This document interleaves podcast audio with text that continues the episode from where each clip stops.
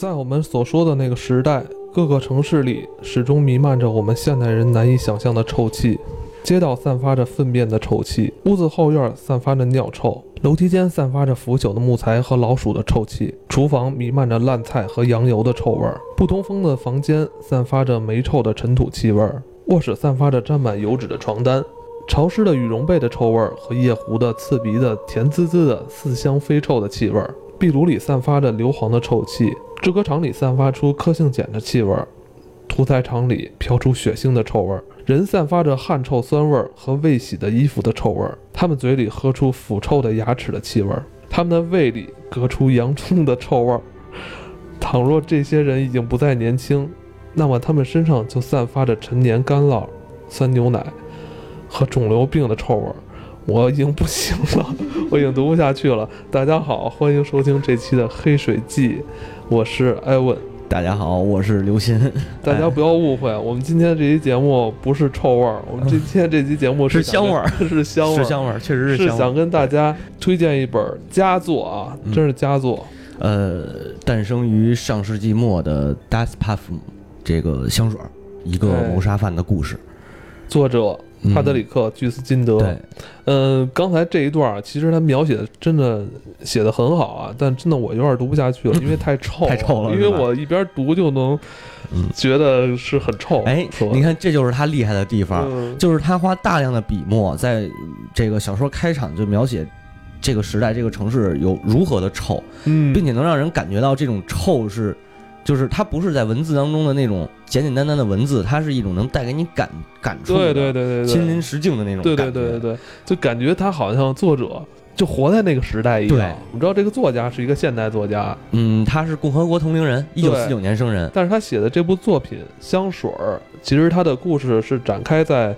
十八世纪，对，十八世纪是写十八世纪的故事，嗯，但是你感觉他好像就身处在那个时代哈。是的，非常非常厉害。他是德国人，嗯，德国人在一个德国的小镇上出生的，嗯，他们家算是名门望族。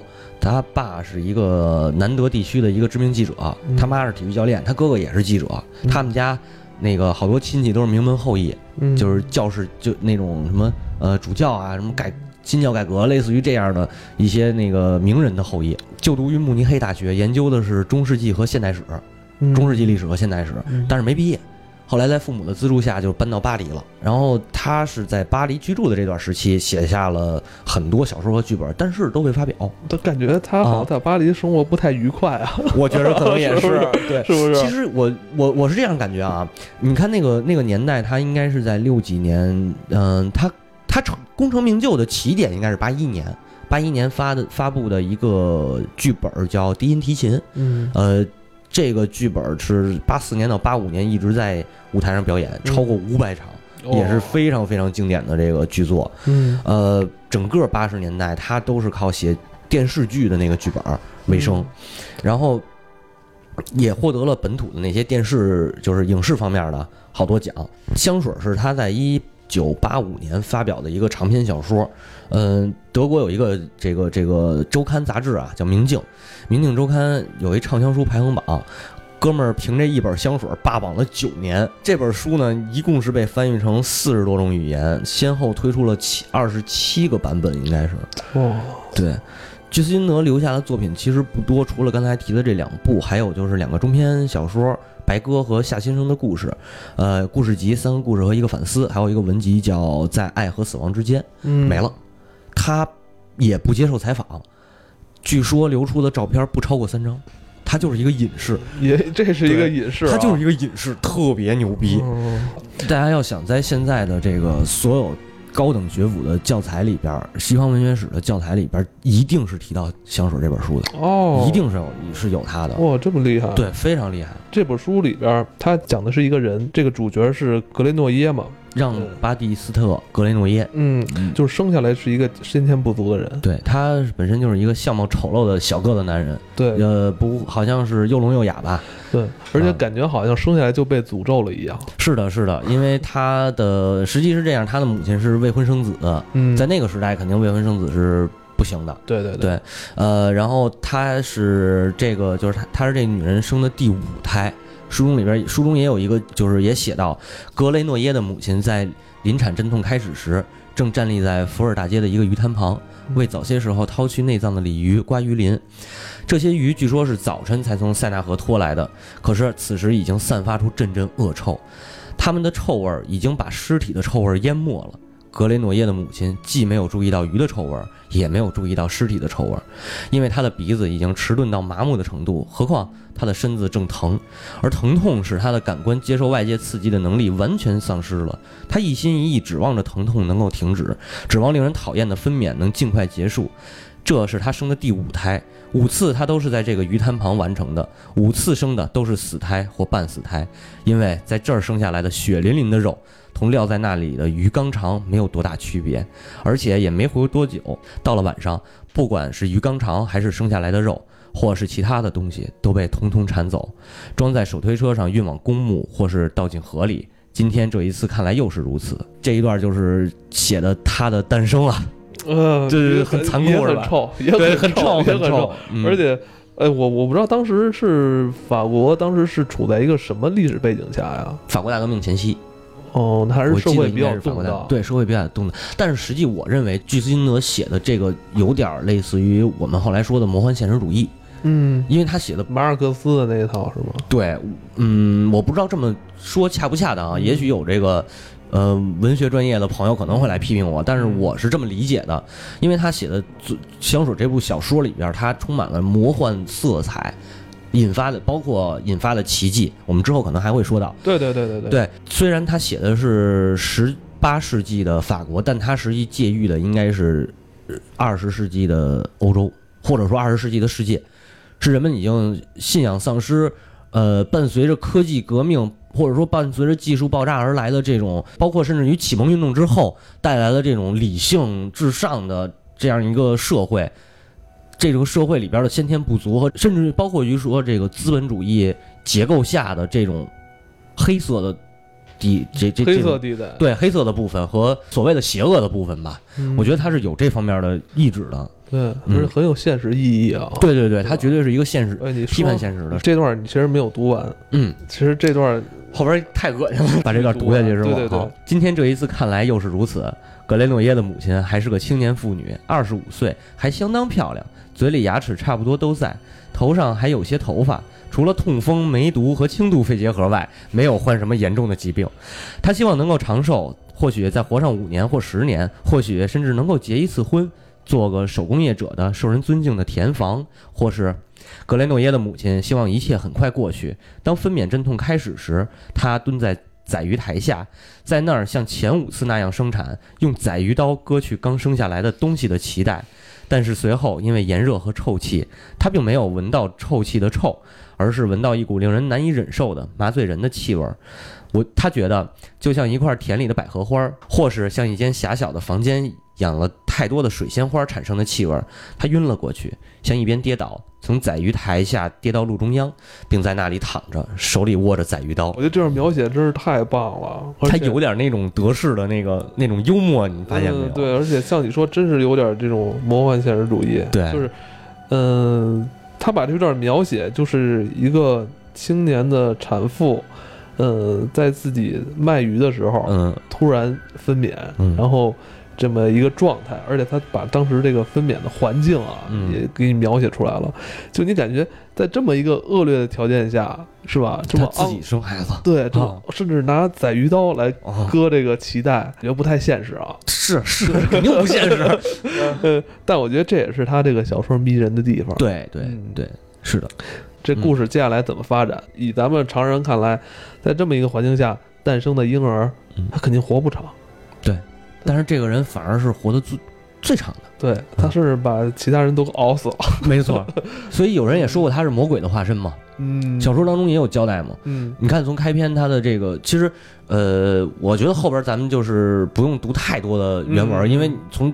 这两段你读的那段和我读的这段就可以看出，巨斯金德这个笔下呀，真的是充满了血腥和恐怖的气息，而且他下笔绝不留情，绝对不留情。对对对，那之后就是说，格雷诺耶在他笔下是一个怎样的人物呢？嗯他这个天生就带着原罪出来的。嗯他实际上是带着原罪出来，因为这个女人刚才说了，她就是躺在路中间，那肯定过来人围观，包括警察也过来问，然后他就说没事儿，你们不用管我，我就晕倒了。对，但是正在这个时候，格雷诺耶哭了，生下来的第一声，把他的母亲送上了断头台，因为他犯有多次杀婴的这个这个罪行，嗯这已经是他第五次第五分娩了，次前边四个全死了，都死了，都是这么处死的。也。挺吓人的。是是，本身描写他母亲就是生活在这个社会底层的人，嗯。他就是趁着自己可能还年轻，还有一点点姿色，就是嗯。他想嫁给一个相对生活条件好一些的这种，他也反映了可能社会底层人的他的这个一些愿望吧。是的，是的，嗯。他在这个文中还有其他一些配角儿也都会多次有这种反、啊，这种这种。嗯，还有甚至于有命运悲剧的这种嗯元素在里边儿，对这个就不展开。大家有兴趣的话，一定要读这本书。但是这里有一个交代的地方嗯很有意思，嗯就是格雷诺耶生长的环境啊，嗯，他就是换过很多乳母，那个奶奶妈，对，对，算是收养他的人吧。嗯他太能吃，就是一人吃俩人的奶水，所以这呃奶妈就都就嫌弃他嘛。对，直到他被那个就是被他这个主管的警察给他送到一个教会，嗯。送到这个教会之后，呃，教会当时那个主教也特高兴，可能心情比较好，就是说请请请人。花钱请人雇雇人来喂养他，但是他这个雇来的这应该是让比希尔，嗯。呃，雇来这个让比希尔就是他的一个也是第四个乳母了，应该是。嗯。然后呢，这个待了没几天，又把他给送回到教会去，并且跟一个叫呃泰里埃的长老说，这这就是我实在喂不起他，嗯就为他为了他，我这个呃，我一天吃三个人份儿的食物，并且还瘦了十磅。我也不知道十磅，反正可能和咱们也就几斤，那也得瘦几斤呢，是吧？呃，然后奶水也不够，然后那个喂他就是，反正喂他是山羊奶、粥、胡萝卜汁儿，他也什么都吃。嗯啊，然后你每个月每周才给我三法郎，我觉得不值。嗯他就说这孩子身上没味儿，他没有小孩儿那种味儿，对对，这点就交代出来主角的一个特异特异性，嗯。他身上没有任何气味。嗯。但是紧接着他在这个泰莱里长老的这泰里埃长老怀里醒了，醒了以后他开始，一般小孩睁眼都是先睁眼或者是先哭嘛，但是他不是，他用鼻子，他开始闻，这个时候就把这个长老也吓坏了，觉得他就他应该是那种魔鬼，差点要险些要说出来说你就是魔鬼的嗯，转世，大概是这样。但是他介于自己的这个身份，他没有说出来。对对对，没有说出来，但是确实这么想了。嗯，之后把他送到了这个加拉尔夫人家，在这儿，呃，加拉尔夫人家，格雷诺耶是真正他成长的一个环境，这位夫人其实也是个怪人。也挺怪的。就是关于这位夫人的描写，其实大家可以看看小说，嗯是一个很有很很有那种怎么说呢，就是命运悲剧吧，很有意思的一段描写，包括对于他的后世的交代。对，嗯，意味深长，嗯，然后，呃，书里头把它比喻成一个叫扁狮，把它比喻成扁狮，有点像臭虫，对，臭虫就是。动物身上那种狮子、臭虫那种东西，嗯，像扁狮那样易于满足。它安静地停在树上，靠着它在几年前获得的一滴血维持生活。它的身体需要的营养和衣着在量的方面甚少，它的灵魂不需要任何东西。写得太精彩了，这对本儿。，他只为了生存，他为了生存而生存。他的这句话可以说是贯穿了整部整整部这部小说里边格雷诺耶的一生，嗯像扁尸一样，他不需要什么额外的这些，他其实只需要一种东西，就是生存嘛。就是生存。是但他的生存又来源于他对这个气味的这种渴望。呃，小的时候成长过程当中展现出来他对于气味的敏感嘛，嗯，然后以至于很多他的小伙伴们试图把他联手给闷死，对，但是他也没死，对也没死，只是脸上造成了一些淤青，就是在他小时候成长环境下也花了大量的笔墨。嗯，就是描写他怎么顽强，嗯就像一个扁尸一样活着。呃，之后这个格雷诺耶不是格雷诺耶，这个加拉尔夫人觉得说，格雷诺耶虽然智力低下，但是他特别敏感，他应该具备第二套视觉器官，但往往这样的人会招来灾祸，所以就是把他送到了一个叫格里马的制革匠手里，嗯，让他干，其实就是当苦力，对，当苦力。但是他比这个。呃，在形容他的时候，就是他比这个牲口还好使。对对对，他当时他最开始去的时候是做的工作也是九死一生嘛，嗯呃，是把那个烂腐烂的兽皮上面那个肉给刮去，嗯然后再混合有毒的这种呃制剂和染浆，然后提炼腐蚀性强的这种植物，很容易死人。对，很容易死人，所以他一年后就得了这个叫炭疽病。炭疽病，对，呃，然后通常得这种病的人都要都会死。格里马也想着准备雇再再雇佣一个，但结果他又顽强的活下去了。嗯，然后这场病只在他的两耳后面、脖子上和两边脸颊上留下大块黑痛的伤疤，这些伤疤使他变了形，变得比以前更丑。他还因此获得了炭疽病的抵抗力。对对对，这个特别的，对，真的就是特别的。奇迹一般，就是奇迹一般，他又活下来了。然后这个时候，他的生命价值得以提高了嘛？从一个供人使唤的牲畜变成了有用的家畜。书里是用这样的比喻来来交代的。对。然后本书的重点从这样才开，从后边才开始，也就是他十三岁的时候，每天晚上下班以后呢，能获得一小时的自由时间。嗯。他就可以走进巴黎的城里。嗯。他就可以去闻这个各种。各种气味，对，并且通过他的能力整理分类这些气味，呃，用我记得作者是用分子做比喻，就是整理到最小的是相当于是整理成分子那种，对，然后细的无法再细的那种。之前所描写都是想让读者认识到这样一个人，对，给他之后的这个人生经历做铺垫的。没错，我们的这个主角格雷诺耶是一个生命力多么的顽强，对吧？那他接下来的人生也必定会充满了奇迹。嗯嗯嗯，接下来奇迹。将要发生了，他被一个气味、一个香味吸引了，是一直吸引到一个叫马雷街的这个地方，这是一个就是暗巷吧？对，他当时好像是全程在进行一个什么庆祝活动，对，好像很多街巷人都去那个广场了。怎么说？一个偶然的情况下，嗯，他闻到了一股气味，然后他跟随这个气味走进了一个小巷。嗯，没错，呃，遇到一位少女。就是找到了这个气味的根源，呃，书中是这么写的。嗯，格雷诺耶认为，不占有这香味儿，他的生活就没有意义。他必须了解它，直至最微小的细节，直至最后的最嫩的枝节。光是回忆这香味儿已经不够。他想象用一个压力冲头，把这神话的芳香压到他那乱糟糟的黑色灵魂中去，对他进行细致的研究。从此只按照这种魔力公式的内部结构去想、去生活、去嗅，就是他被这种香味吸引，然后开始了他的故事的主线吧，应该算是对吧？狩猎之狩猎，对对对对对，这个词儿特别好。这女孩没发现他，但是他走到女孩身边，呃，准备开始了他的狩猎了啊。呃，书中写道，这个女孩。他一看到他，就吓得僵直了，以致他有足够的时间把自己的双手放在他的脖子上。他没有喊叫，一动也不动，一点也不反抗。而他则不去瞧他，他没有看他那美丽的、生有雀斑的脸庞、鲜红的嘴、那对发光的绿色大眼睛。因为正当他掐住他的脖子时，他紧紧闭起双眼，只有一个心思，既不让他的香味跑掉一分一毫。等他断气了，他就把它放在地上黄香李子盒中间，撕开他的连衣裙。香味气流变成了洪流，以其好闻的气味把它淹没了。他赶忙把脸贴到他的皮肤上，鼻孔鼓得大大的，从他的肚子嗅到他的胸脯、脖子、脸和头发，然后又退回到肚子，往下嗅他的下身、腹部和两条洁白的腿。他又从头一直嗅到脚趾，收集他残留在下巴、起眼和肘窝皱纹中的最后一丝香味儿。这个描写就有点变态了，实际上有点变态，但是。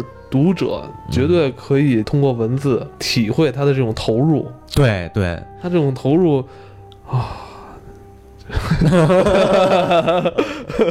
好 吧好吧，这个就无法用语言来表达了，对吧？大家就心领心领神会。哎，但你要说到这儿的时候，哎，我感觉我看那版好像没有你这版介绍这么详细，是吗？那必须得看原版，因为他对于就是他虽然虽然他的笔触很裸露，就是。很怎么说呢？很很生动，很生动，很生动。他他的描写对于人物的塑造真的是不能差一丝一毫。他不像说其他小说那样，是格雷诺耶什么内心的怎么怎么着，他想什么什么，他都没有。没有，我上来就干。对对对对，我用我的这个行为，嗯，我用我的行为给你展示。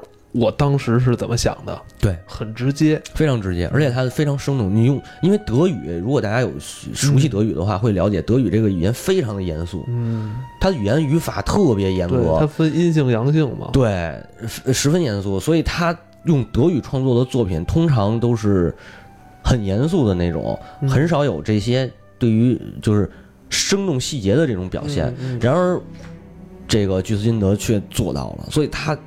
就是德语文学里边，它真的是一个，屹立不倒的旗帜。它可能就是把这种语言的优势，就是德语的这方面的优势，发挥到了一个极致啊。甚至于包括，呃，你看跟他就是同一时代跟他能媲美的另一本是德语小说吧，《西线无战事》。嗯，好像只有这两本小说是，就是那本小说的销量啊，仅销量能跟它做媲美。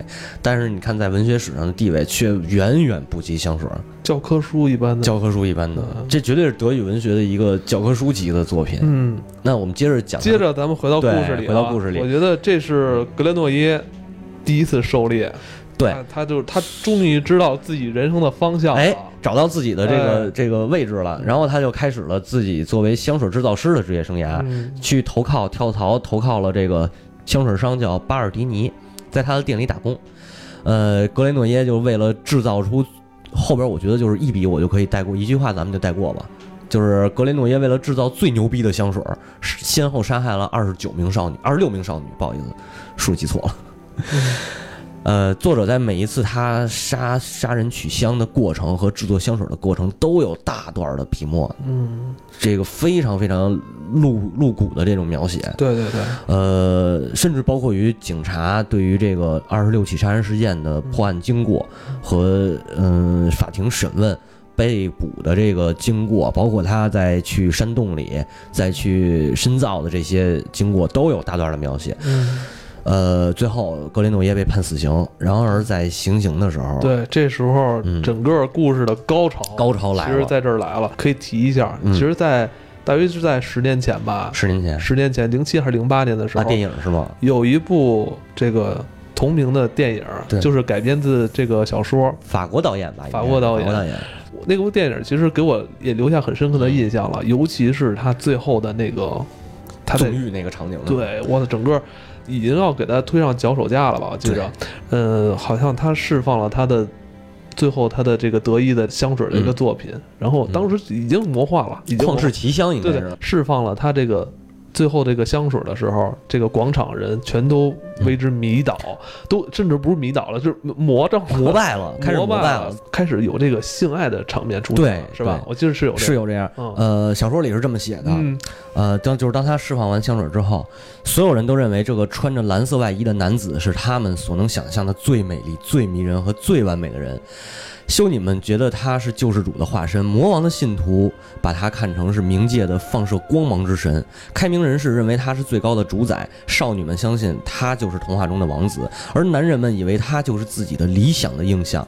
所有人都感到自己最敏感的部位已经被他识破，被他被他抓住，他击中了他们的爱，仿佛这个男人存在。一万只手，仿佛他把自己的手放在周围万人当中每个人的下身，用每个人，不管是男人还是女人，在其最隐秘的幻想中、最强烈要求的一种方式，亲热地抚摸着下身。继续吗？摸嘚儿是吧？对，是这么个意思。但是你看他写的就是特别的那特别的，要不是说人有文化，是是是。你要光写那俩字，肯定达到不了这种效果。来来，继续继续啊。其结果是，处决那个时代的最可恶的罪犯的计划变成了盛大的酒神节。其盛况是从公元二世纪以来世上绝无仅有的。品行端庄的妇女们撕开自己的胸衣，在歇斯底里的叫喊声中。裸露他们的乳房，裙子向上提起，倒在地上。男人们带着迷惘的目光，跌跌撞撞地在躺着裸露肉体的地面上行走。他们用颤抖的手指，把他们像被无形的冻僵的生殖器从裤子里掏出来，唉声叹气地倒向某处，以极为罕见的姿势和配对方式交流。老头、少女、故宫和律师夫人、学徒和修女、耶稣会会员和共济会女会员。情况乱七八糟，空气中弥漫着沉重的气情欲的甜蜜气味，充满着一万个兽人高声的叫喊、嘟囔和叹息，简直和地狱一样。让巴蒂斯特·格雷诺耶出生在世界上最臭的地方，本人没有气味，他在没有爱的情况下长大，在没有温暖的人的灵魂情况下，只有依靠倔强和厌恶的力量才得以生存。身材矮小，背成弓状，瘸腿儿。而且丑陋，无人与他交往，从里到外是个可怕的怪物。此时，他终于达到了目的，使自己受到世人喜爱。什么是受人喜爱、受人爱戴、受人尊重、被人神化？他完成了普罗米修斯的业绩。别人一生下来立即得到神火，唯有他一个人没份儿。他是通过自己无限的机智才获得的神火的。不仅如此，他已经使神火进入自己的心坎儿里。他比普罗米修斯更伟大，他给自己创造了一种香味儿。他比任何站在他面前的人散发的气味更加出色，更能吸引人。他无需为此而感谢任何人，父亲、母亲和神祠的神，唯独归功于自己。事实上，他是他自己的神。他是比那位在教堂里散发出神香臭味儿的神更加美丽的神。一个具有凡人躯体的主教正跪在他面前。高兴的啜泣，富人们和有权势的人、骄傲的先生和女士们都惊叹不已，而广大的人民，其中包括被他杀害的少女的父母、兄弟姐妹，都在对他表示敬意，以他的名誉狂欢。他只需做一暗示，所有人就会发誓放弃他们的神，对着他伟大的格雷诺耶顶礼膜拜，成神了，成神，成神。这这一段的神话太精彩了，太精彩了，太精彩了。格雷诺耶被神光化以后，反而却并没有觉得满足。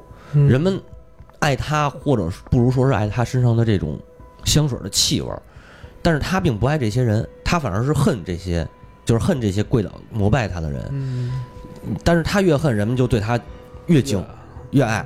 在这一部分，其实有一篇论文写，就是他的是一个身份认知、身份呃身份崩坏、身份认知、身份重塑。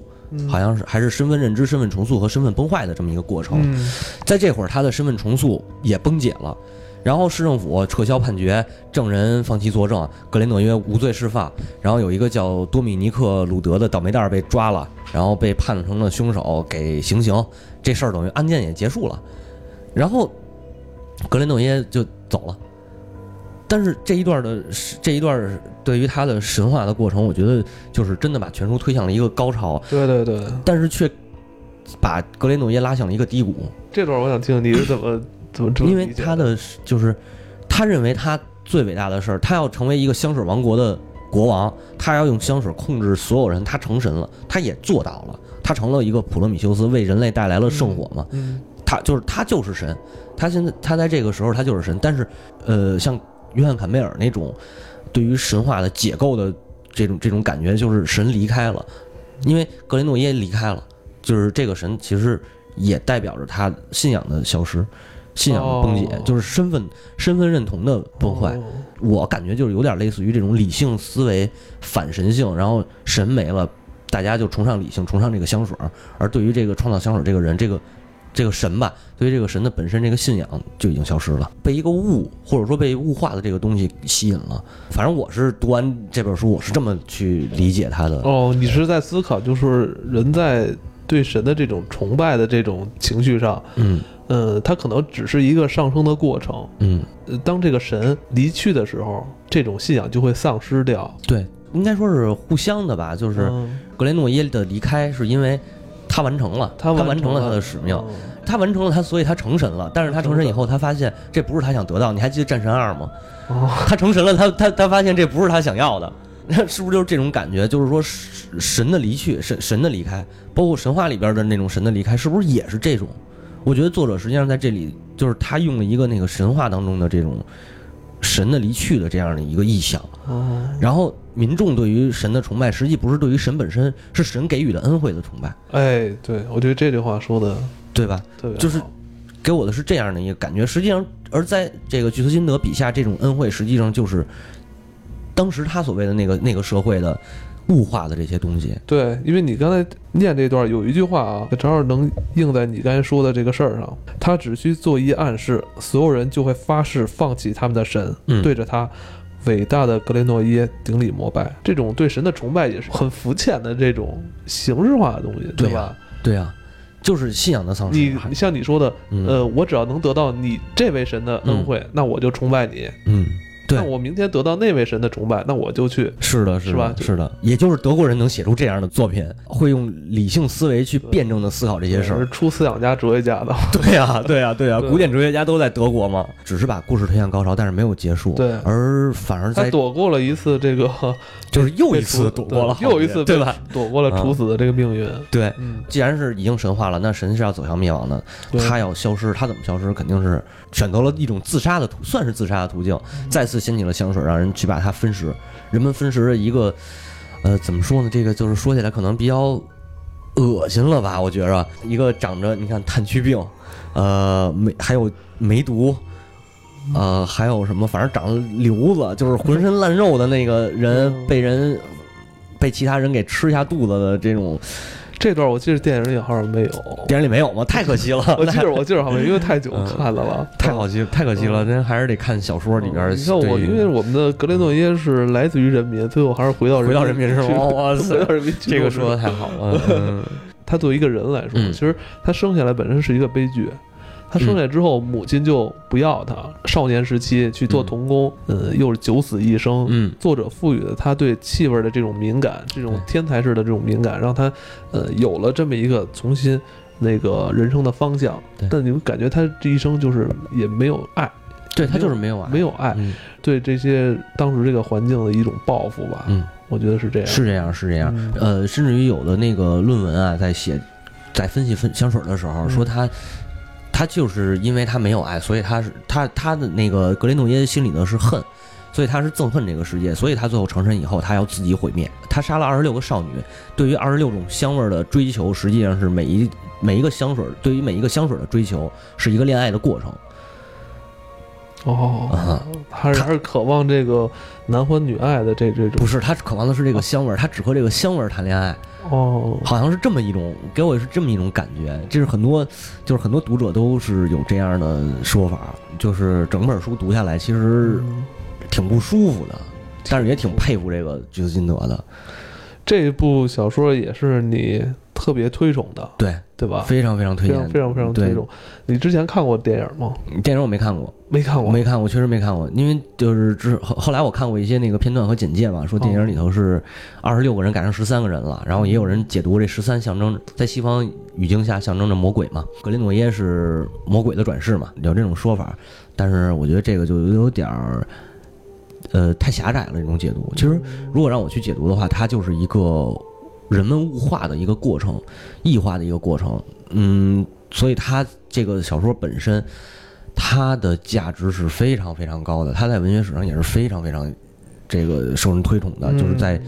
应该算是近近代小说里头，二十世纪小说里头很厉害。看的小说，通过你的推荐，但我感觉这是小说写的比电影要精彩，精彩太多，精彩太多了。最厉害的一点是在此之前，并没有人用香味做过主题，描写过香味。在此之后，也没有能超越他这本书的。如果你用看的、用听的、用说的，这些都好说，它可以被关闭，但是气味是不能被关闭。呼吸伴随着气味，居斯金德把气味写的写到了，我觉得真的是写到家了。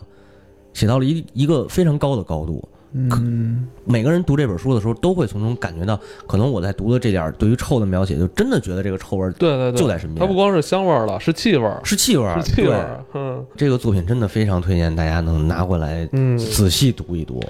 而且这部小说啊。篇幅其实不长，嗯，前两天我不是看那个福斯特的那个叫什么，他那个那个巨人世纪末三部曲啊，巨人陨落，我吓我吓死我了，我好，我那么一部就那么长，那么的，我那有三部是吧？我这，但是这部香水真的不长，而且你看我这个小还是小开本的，小开本也是不厚啊，对，就算薄了。真的，现在好多作家可能是不是在追求稿费啊？有这可能性，有这可能性。你看，从什么时候？反正我具体从什么时候开始我忘了。就是因为我是本身大学学的就是中文，嗯，然后我印象中我在读那些相对早一些的作品的时候，都是小开本，然后都不是很长。可能那个时候的长篇小说。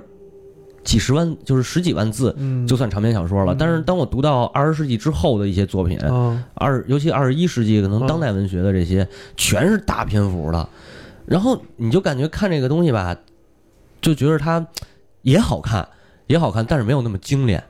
对对对，你说的精炼，包括国内的一些作家也是，他真的他没有说香水一上来这种用一个很简短的篇幅就把整个当时那个故事里的环境啊、人物啊，还有那些关系给你交代的一下交代很清楚，然后你能很痛快的去看下去，不会有什么任何压力。没错没错，十四万字啊，一共十四万六千字，香水这本书。嗯，那今天结尾吧，念一段，这也是小说最后的一一部分了啊。对，最后结尾。他们冲向天使，向他扑去，把他摔倒在地上。每一个人都想摸他，每个人都想要他一点东西，比方说一片小羽毛，一个小翅膀，他那神奇之火的一个火星。他们撕下他的衣服，剥去他的皮，扒光他的头发，用手抓和用牙齿咬他的肉，像恶狗一样向他扑去，拉他、扯他、拖。他。但是像他这样一个人的身体相当坚硬，不是那么容易撕开，甚至用马来拉也得花费很大的劲。于是很快就刀光闪闪，刺进去，拔出来，斧头和大砍刀朝着关节砍去，骨头被砍断了。刹那间，天使被分成三十块，这一伙人每人抢到一块，他们在贪婪的欲望驱使下退了回来，把肉啃光。半小时后。格雷诺耶已从地面上彻底消失，一根头发也没有留下。这帮野蛮人吃完人肉后，又聚集在萤火周围，没有哪个说一句话。这个或另一个在打嗝，吐出一块小骨头，轻轻地嘬舌头，用脚轻轻地把蓝外衣剩下来的一块破布扔到火里，不敢相互对视。他们中的每一个人，无论男人还是女人，已经参与了一次谋杀或一种别的卑鄙的犯罪行为。但是把一个人吃掉，他们想，他们绝不会做出如此残酷的事。他们感到惊奇，他们竟会做出令人难以置信的事。奇怪自己尽管非常难堪，却没有发觉过一点坏心眼儿。正相反，尽管他们的胃里不好受，他们还是觉得心里是完全轻松的。在他们阴沉的灵魂里，突然变得那么轻快乐观。在他们脸上表现出一种童话般柔和的幸福光辉。他们或许是因为羞于抬起目光和相互对视吧。当他们后来敢于这么做，起先是偷偷的，后来则是完全公开的相互对视。他们不禁破涕而笑，他们感到特别自豪。他们第一次出于爱而做了一点事情。